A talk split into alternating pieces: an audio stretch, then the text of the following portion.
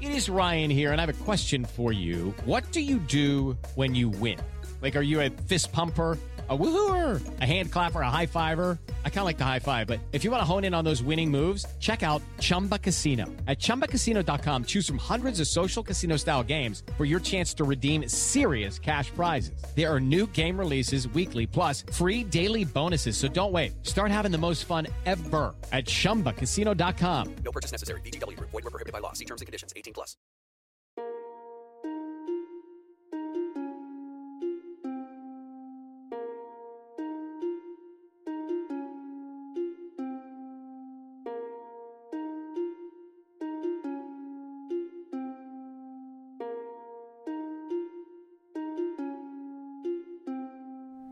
What?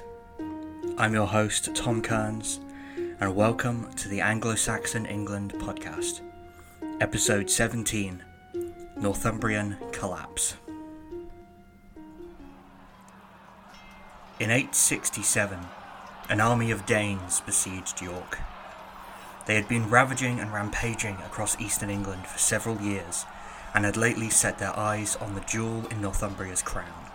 The churches and monasteries of England had yielded up rich treasure, and the Grand Minster of York promised to offer them yet richer harvests. Many of them were young men with older siblings, siblings who would receive the bulk of any inheritance. As such, they had taken to the seas as the Viking are, searching for the opportunity to make their names and obtain valuables with which to begin a life back in Scandinavia or on a piece of conquered land elsewhere. In the process, they would bring centuries old kingdoms to their knees and reshape Western Europe in ways they could never comprehend. Within the walls of York, the royal rivals Aelle and Osbert stood together, their rivalries momentarily set aside in the face of this new danger. They couldn't have known that they were witnessing the end of Northumbria's time as an independent kingdom. Probably they imagined that many more glorious years awaited them once this fight was over. But it wasn't to be, and on that day, with the fall of the city, Northumbria, the kingdom of the north of England, was to collapse into oblivion. Hello, it is Ryan, and I was on a flight the other day playing one of my favorite social spin slot games on chumbacasino.com. I looked over the person sitting next to me, and you know what they were doing? They were also playing Chumba Casino. Coincidence? I think not. Everybody's loving having fun with it. Chumba Casino is home to hundreds of casino style games that you can play for free anytime, anywhere, even at 30,000 feet. So sign up now at chumbacasino.com to claim your free welcome bonus. That's chumbacasino.com and live the Chumba life. No purchase necessary. VGW Group. Void were prohibited by law. See terms and conditions. 18 plus. With hindsight, it's clear to see why Northumbria fell in 867.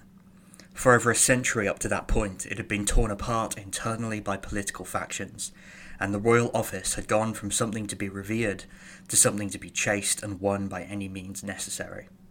How did this happen? How did we get from the return of Northumbria's imperial ambitions under Eadbert to the end of Northumbria itself? After the reign of Ceolwulf, we enter a period of Northumbrian history not narrated by Bede. This, combined with the loss of any Northumbrian royal charters or royal annals during the Danish conquest of the 9th century, means that we have only a meagre record of what happened between 731, the kingdom's fall in 867, and ultimately its reconquest by King Athelstan in 927. That's almost 200 years that are largely mysterious to us. Consequently, I'm not going to bore you by going on at length about kings we know very little about. Rather, in this episode, I'm going to give you a broad overview of the final decades of Northumbria's existence as an independent kingdom, beginning with the murder of Oswulf in 759 and ending with the victory of the Danish Great Heathen Army at York in 867. In the process, I will attempt to highlight some of the factors and influences that ultimately contributed to Northumbria's downfall. Just to give you some perspective on how tumultuous the final years of Northumbria's existence were, in the just under 110 years between 759 and 867, only one king seems to have ruled for more than a decade without being deposed and successfully passed the crown on to his son. The rest of the time, Northumbrian politics was a constant back and forth of uprisings and murders set against the backdrop of seeming economic catastrophe. An indication of the instability that beset Northumbria in its final century is the fact that we see the rise of new men to power whose ancestry is completely unknown. The powerful dynasties like the Athelfrithings and the Leodwaldings lost any monopoly they had on power. In their place, we see new power hungry men using violence and subterfuge to usurp power at any cost, and this fatally destabilized the kingdom. These feuds and power grabs also demonstrate the extent to which old divisions between Bernicia and Deira were beginning to reassert themselves now that any one family had lost a clear monopoly on the kingship. And it was this reassertion, I believe, that ultimately led to Northumbria's disintegration. But let's dive into the history. After the murder of Oswulf in 759, the man who succeeded him was a man by the name of Athelwold Moll. This surname may well be a reference to his father, who was probably a Deiran nobleman by the name of Moll, who was given ownership of three monasteries by King Eadbert. Other than this one possible link, Athelwold's ancestry is entirely mysterious, raising the questions of whether or not he claimed descent from one of Northumbria's legendary founders at all. He certainly was a member of the Deiran nobility, though, regardless of what his deeper ancestry looked like. And it was this nobility which makes him a prime suspect in the murder of Oswulf, since we are told that Oswulf was killed by his own men, and Athelwold seems to have served as a soldier for Oswulf prior to the latter's murder. Thus, it's not a far leap to suggest that Athelwold convinced his compatriots to kill the king and then elevate him to the kingship. This seizure of power does seem to have inspired some resistance. In 761, the anonymous monk who continued Bede's ecclesiastical history as a chronicle recorded the death of one Oswina. In a later source, the Anglo Saxon Chronicle produced in Wessex in the 9th century, this Oswina is referred to as an atheling, the usual Old English term for a prince, and explains that he was killed during a battle with Athelwold.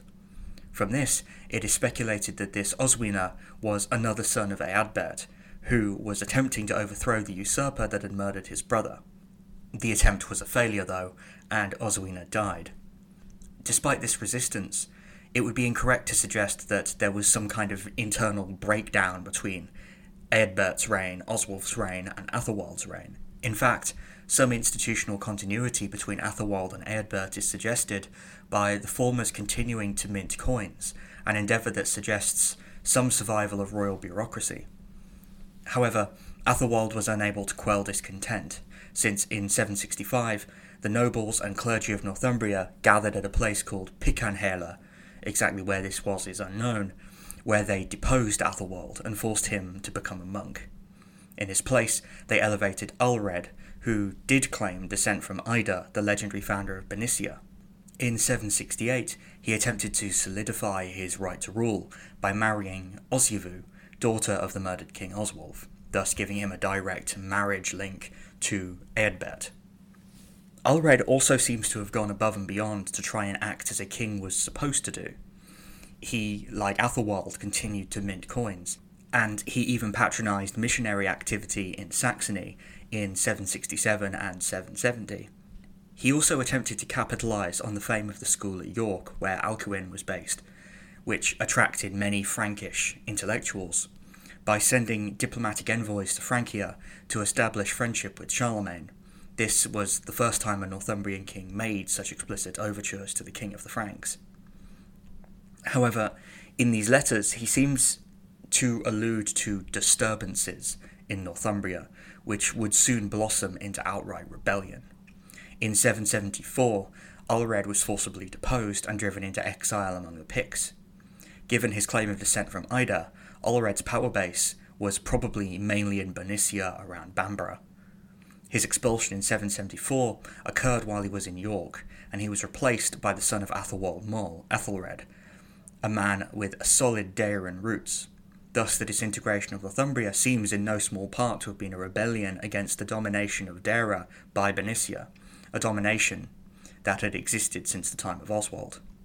Ethelred, if you'll remember from last week's episode, was not exactly fondly remembered by some sections of the Northumbrian intelligentsia, specifically Alcuin. He, in fact, is remembered as something of a tyrant. In 778, he ordered that three ealdormen be put to death, an act that roused dissension against him, which briefly saw a return to power of the Bernicians. In 779, in response to this murder, he was deposed by Alfwald, grandson of Eadbert, who was murdered himself very soon after by a conspiracy of nobles in 788. His sons then fled and took refuge at St. Peter's Church in York, and Alfwald was succeeded by his first cousin and son of King Alred named Osred, who ruled for less than a year before Ethelred successfully deposed him and regained the throne in 790. I did warn you that this was going to be a lot of information and quite complicated. After regaining the throne, Ethelred continued his violent tendencies and continued to attempt to remove all opposition. In 791, he had Alfwald's sons dragged out of the church and killed. The following year, he successfully put down an attempted coup led by Osred, who returned from exile, and he also tried to kill an Eadwulf, probably the relative of the Eadwine, who had been killed by Eadbert in 740. But this one murder attempt was unsuccessful, and it was this one that would come back to haunt Ethelred. All these violent tendencies seem to suggest that Ethelred was acutely aware that he had a somewhat unreliable support base. To counter this, in the second half of his reign, we see him attempting to foster foreign alliances. And in this, he actually wasn't entirely unsuccessful. In 792, he married Alfled, the daughter of King Offa of Mercia, and it was also around this time that he began courting the friendship of Charlemagne.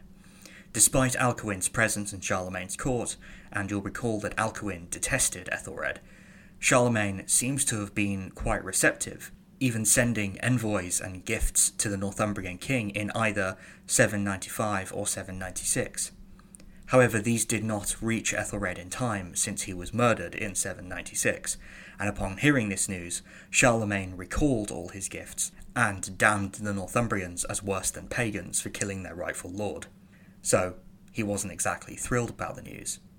Ethelred's reign is also important for something that happened in the year 793. In that year, Scandinavian raiders attacked Lindisfarne. If you'll recall, Alcuin claimed that this raid was divine revenge on Ethelred for his cruelty, and on the Northumbrian people more generally for their sinfulness. Regardless of if we believe that, this event marks the conventional beginning of the Viking Age. While there is evidence that Norsemen had some commerce with the Picts of Orkney and Shetland, and may well have engaged in Viking activity there prior to 793, it is the attack on Lindisfarne that is the first recorded Viking raid, and although those alive at the time didn't realise it, it heralded the advent of a new threat that would destabilise much of Western Europe for centuries to come. But back to politics. After Ethelred's death, in 796.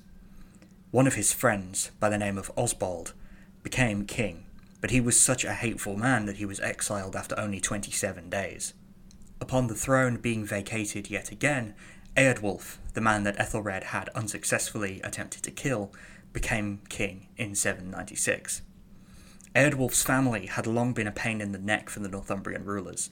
They had attempted to overthrow both the Athelfrithings and the Leodwaldings, but under Eadwulf, their ambitions would finally be achieved. They also managed to establish a fairly decent grip on power. Eadwulf reigned despite a brief period of exile in 806 to 808, from 796 to 810. Despite being a apparently fairly successful king, Eadwulf also was not a very moral one. He was particularly known for being an adulterer, a fact that earned him the enmity of both Alcuin and Eanbald, Archbishop of York. But despite this, his grip on power was strong, and his son Eanred was the one exception I mentioned earlier who reigned for over a decade without being deposed and who successfully passed the crown onto his son. It's really a shame then that we know so little about Eanred, since the longevity of his reign, 810 to 850, suggests that he was an immensely powerful king who was able to maintain the loyalty of his followers and suppress any revolts as well as now fight off the Vikings. Yet, so little documentary evidence survives from the early 9th century that we really don't know anything about the events or politics of his reign. It's all speculative, and we have to build the image we have from archaeology. And the image that we get from archaeology is that despite Eanred's apparent success, Northumbria was still in the grip of extreme hardship. This can be seen particularly in the signs of economic hardship that we find from the 970s to 855. It begins under Ethelred, when we see a new kind of coin emerging in Northumbria. It's called a styca, S T Y C A, and it seems to have been meant to replace the older sceatta. They were smaller and they contained significantly less silver. Over the period, their silver content continued to decline until finally in the 830s, silver was replaced entirely by brass. The reason for this decline in the availability of silver is unclear.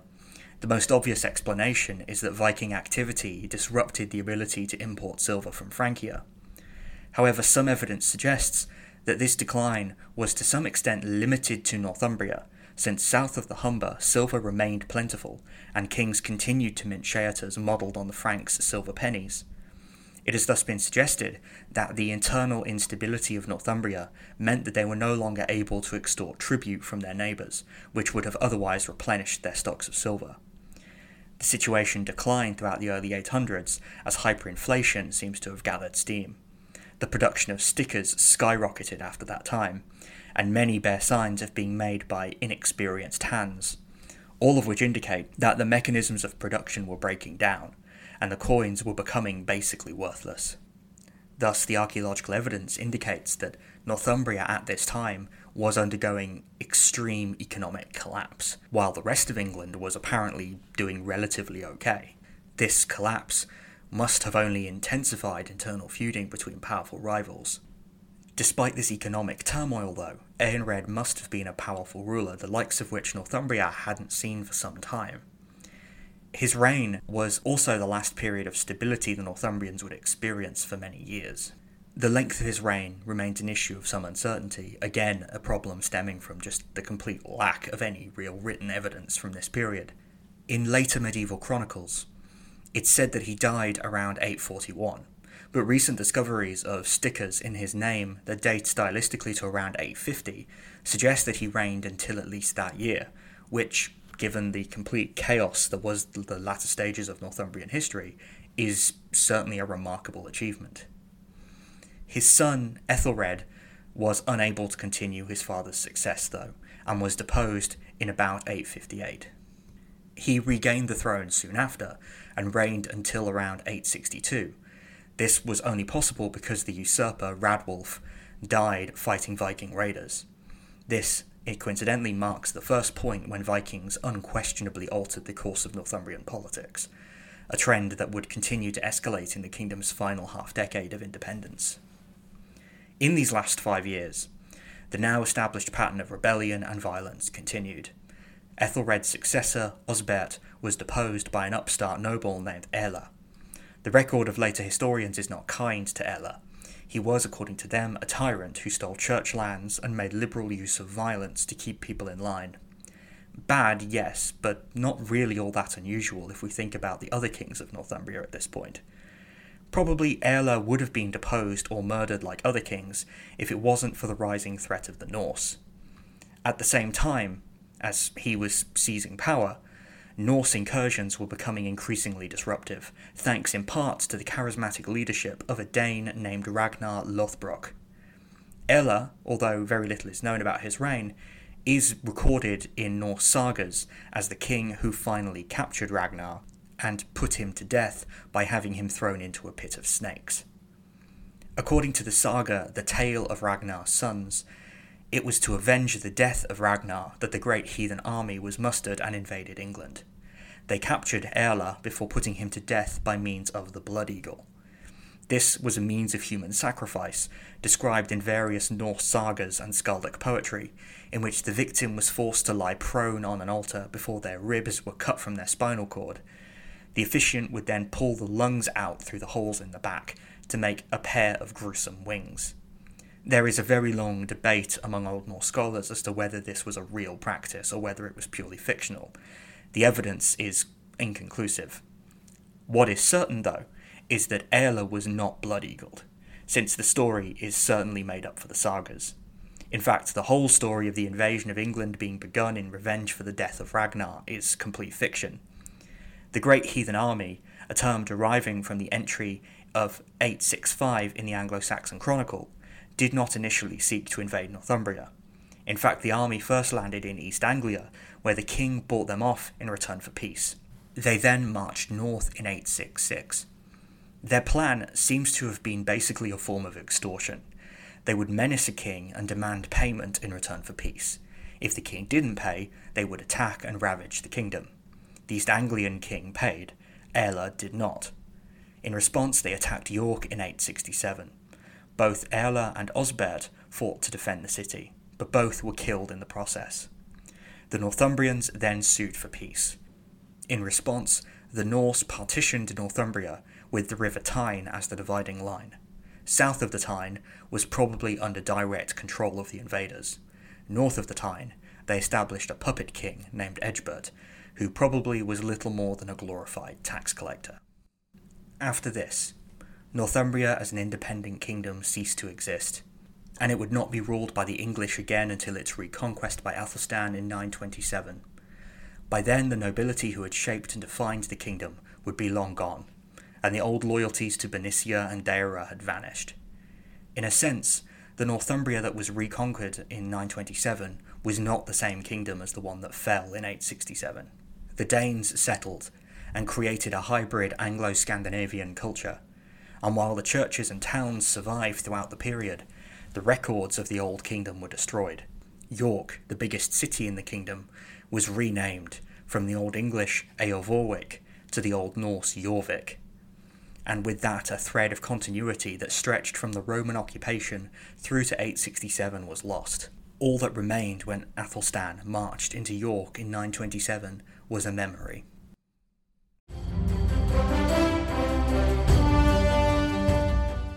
This is Peter. And this is Tom. We want to tell you guys a little bit about our podcast. Tom and I met in college, became best friends, and then teachers almost 20 years ago. Sometimes school just does not allow us to elaborate on the topics that we find interesting, like the real shark attacks that inspired the movie Jaws, or the real historical context to Indiana Jones artifacts. Where does cereal come from? Or are zombies real? Does Ben Franklin really deserve to be on a $100 bill? On our podcast, just like in our class, there are no stupid questions. Just two friends having a lighthearted conversation about history, pop culture, and the context of current events. Listen to History Teachers Talking Podcast from Evergreen Network, anywhere you get your podcast.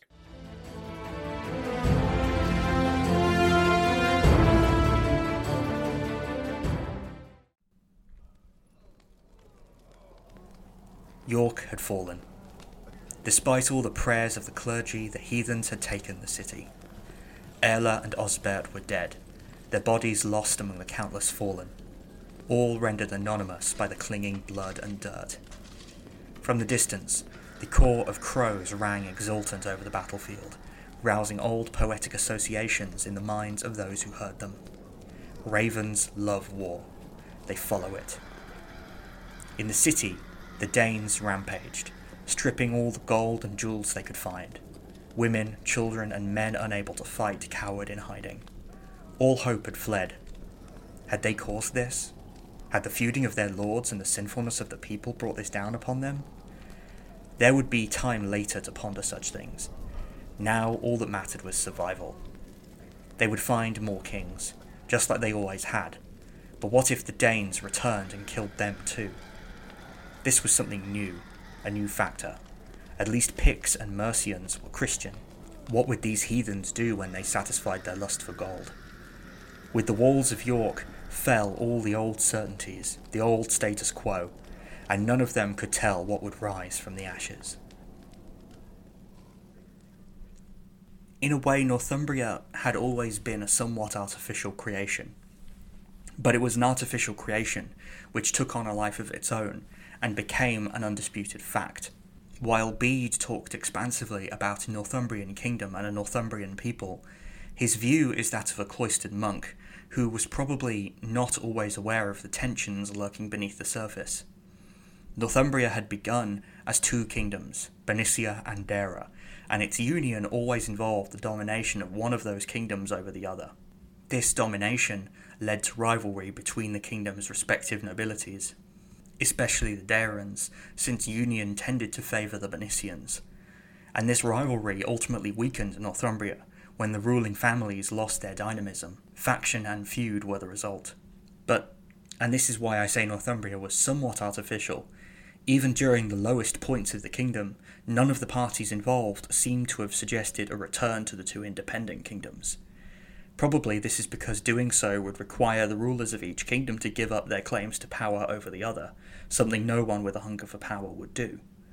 Equally, the church was organised based on the existence of a single kingdom, and since the nobility of both kingdoms relied on the church for legitimacy, they couldn't countenance a redivision of the kingdom, because the church wouldn't countenance it. Yet, with the idea of Northumbria becoming an accepted norm, so too were the seeds of its destruction sowed. Since the nobility could be divided along the lines of the old kingdoms, and one always chafed under the yoke of the other, a situation which would inevitably breed instability. The collapse of Northumbria, then, seems to have been the result of a power vacuum, leading to the revival of old tensions which had been successfully kept in check by strong kings for many decades. The tensions led to factionalism and feuding, which fundamentally weakened the kingdom, leading to economic and military collapse. In this view, Northumbria seems to bear similarities to the state of Roman Britain as described by Stuart Laycock. In his book, Laycock proposed a new paradigm in which Roman Britain was a failed state, as typified by intense divisions between the people superseding a single communal vision which undermined the effectiveness of the established government. The term failed state is problematic since it raises questions of what a state is and if Northumbria can be called a state, but the recognition offered by Laycock of the effects of power vacuums and the presence of older loyalties which supersede bonds of union when they no longer seem beneficial does seem to fit the course of the fall of Northumbria well. Whether the fall has anything to teach us today, well, I don't know. I'll leave that one up to you. But there is certainly something very human about the story, and the way it highlights human fallibility. In the end, maybe that's the real benefit of studying history. It teaches us more about what it is to be human, and it demonstrates that while in many ways our ideals change across generations, our weaknesses often remain constant.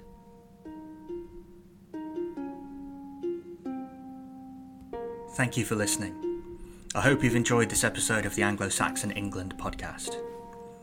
I've tried to obviously do something a bit different this episode with sound effects and just things to try and make it a bit easier to listen to so that it's it's not just me talking at you for however long an episode usually is.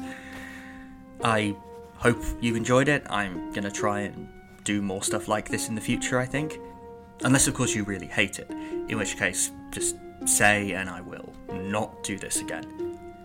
Obviously, for right now, we're done with Northumbria, and I've been thinking a lot about how to where to go from here with the podcast.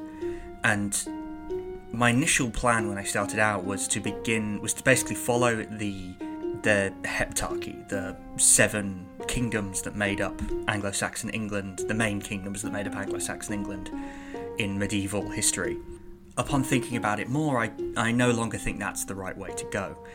So instead, I'm going to begin by focusing on really the three big kingdoms, the ones that exerted a major influence on the history of all the other smaller kingdoms. So that's obviously Northumbria, next prob next will be Mercia, and then after that Wessex. Then there'll be sort of a you know, some shorter episodes dealing with things like Kent and Essex and Sussex and and East Anglia, um, ones that are a lot smaller and we don't really know that much about, and which really exist in the shadow of the three larger kingdoms throughout most of their history. So, after this, I'm going to start with Mercia, which is a topic I've been looking forward to from the beginning because obviously I'm I'm from Birmingham, I'm from Mercia, so it's it's a topic I'm very very familiar with. Um, I hope you'll be here for that. If you are, and if you've enjoyed everything I've done so far, I'd like to request that you leave a like, a rating, a, subs- a subscription, a review, um, whatever platform you use, whatever they offer. I've also, obviously, we have a Facebook page for Anglo Saxon England podcast. So if you want to keep up to date with things, you can leave a like there. I've also started uploading these uh, these episodes to YouTube, so that if that's a way that you prefer to consume your podcasts, or just want to have something on in the background, that's also an option for you. And I'm a little embarrassed to ask about this, but I've also recently launched a Patreon, and the reason is that I love this period of history and I love sharing it with people. And when I was in university doing my master's, PhD, I I realised that there's a real appetite out there for something that makes this period of history more accessible. And as a long-time fan of podcasts, I decided to well, I basically thought, why why can't that be me? Why can't I do that? And so I'm very committed to keeping this free and keeping it open to people and keeping it available to as many people want to listen who want to listen to it.